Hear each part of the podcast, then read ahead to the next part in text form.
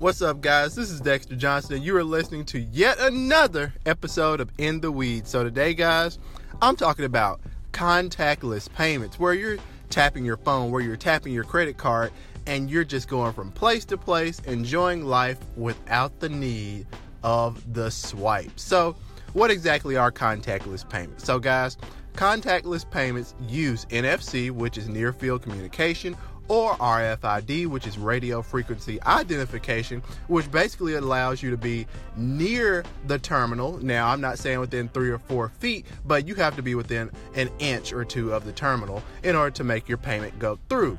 And this has been introduced all over the world using different types of technologies in order to make payments more secure and quicker for the customer. So, are you using contactless payments? So, I'm going to go ahead and tell you. If you used Apple Pay, Android Pay, or Samsung Pay, which are three of the most ubiquitous ones, then you've been using contactless payments. And actually, the US is one of those countries that sometimes we're first, but in this case, guys, we have been last to adopt this and it's not because of the fact that we don't have the technology to do it, but it's because there are so many people with skin in the game that want to create their own payment system. So, guys, as soon as Apple Pay and Android Pay were released, Walmart wanted to jump in and they introduced Walmart Pay and things of that nature. So, there you have it on that one. Another thing to think about with contactless payments is how secure is it? So, let's just say your credit card number is 111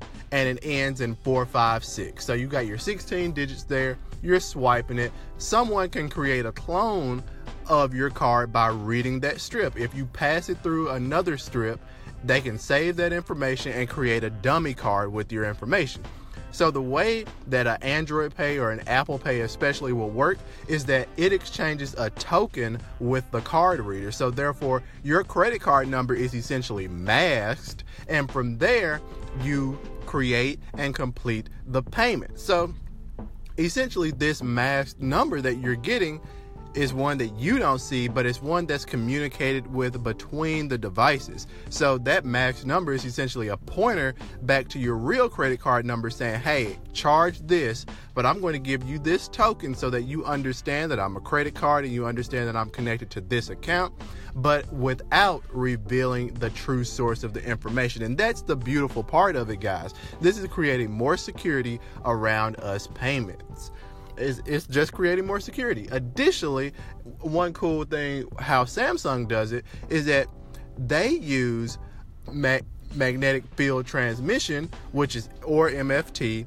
and it's essentially replicating the swipe of the credit card. So from here, this essentially makes it compatible with any and every terminal that you can get to. Additionally, Samsung devices are also compatible with Android Pay, so that's just doubling the fun right there. So, guys, these contactless payments, are you using them? How secure are they? Now you know. So, guys, until next time, I'll holler at you.